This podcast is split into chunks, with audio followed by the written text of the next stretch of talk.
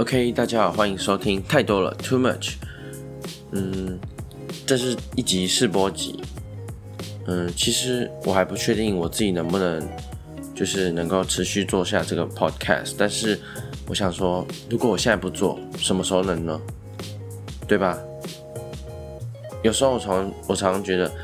如果有迟疑的话，那就不如赶快去做，至少你做了再后悔，你至少都已经做了，而不是你不做，然后再想说啊，为什么没有去做？其实今天这一集我其实做得还蛮仓促的，因为我现在人在旭海，对，屏东的旭海，因为我跟着我以前高中的社团一起来到了这里，我们本来晚上要进行就是要看星星，就是观星望远镜，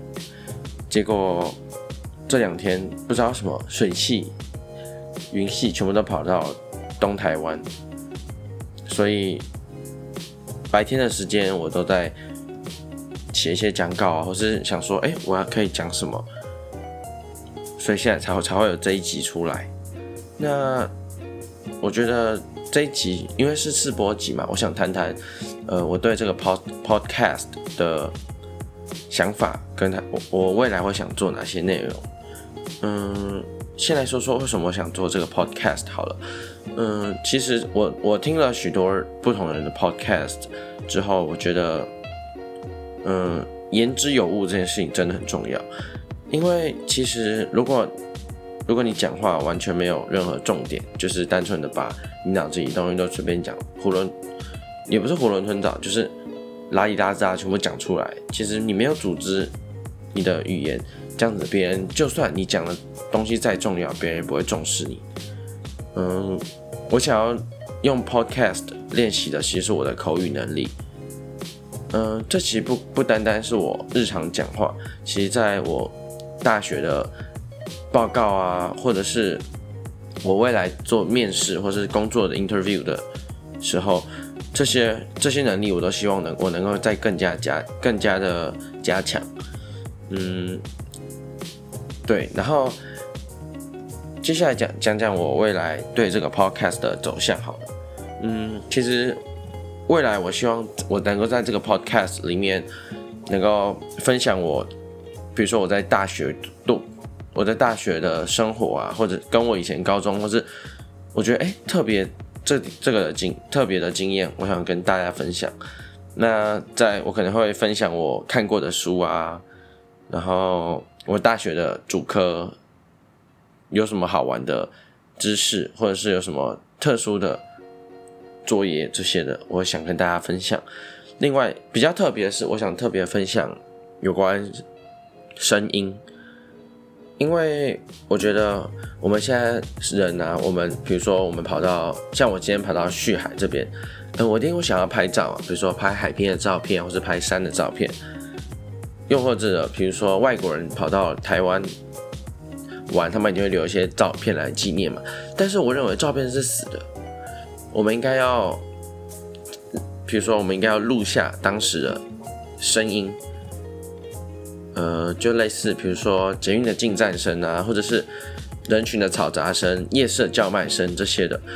我认为声音比起照片更能唤醒你的记忆。那当然最好的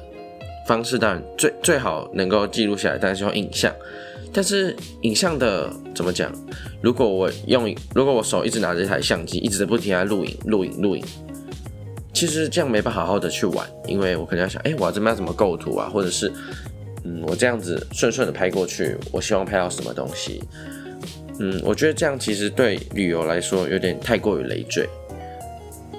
因此我未来会想要，比如说我出去旅游，或者是我上学途中的话，比如说我录一个场景，假设我现在在公车上，我就可以录他的，比如说有小孩在讲话啊，或者是学生在聊天，然后公车的进站声，以及他播报站名的声音这些的。我很想把这些记录下来，然后比如说我我先录下来之后，比如说一个礼拜之后，我再回去听他的声音，然后跟你们聊聊我的想法。又或者是我会挑一些不同地，我觉得特殊的地方的声音，比如说台北车站大厅啊，或者是餐厅的声音，然后我会请个人来跟我来听这个声音，然后跟我分享，他觉得这个声音对他来说有什么意义及想法。OK， 那除去这个，我可能还要讲讲我的社团经验。我高二的时候开始加入天文社，那我可能会想跟大家分享说，我们天文社在做什么，并且说一下，我有什么成就，也说不上是成就，也就是比如说我可能拍出了哪些照片啊，就是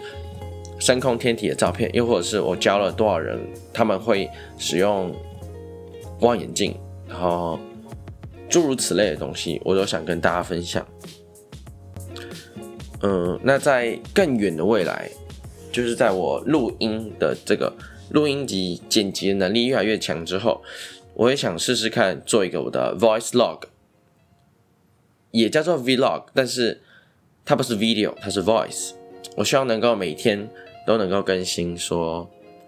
我今天做了什么，或是我今天发现了什么有趣的事情。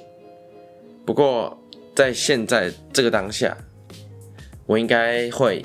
是一个礼拜更新一次我的频道，可以说是频道嘛，我的 podcast 好了，就我会一个礼拜更新一次我的 podcast。那欢迎各位听众能够订阅或是留言，或是追踪我的 Instagram， 在下面留言，或是 email 我，就跟我谈谈你的想法啊之类的。好，那就先这样咯，拜拜。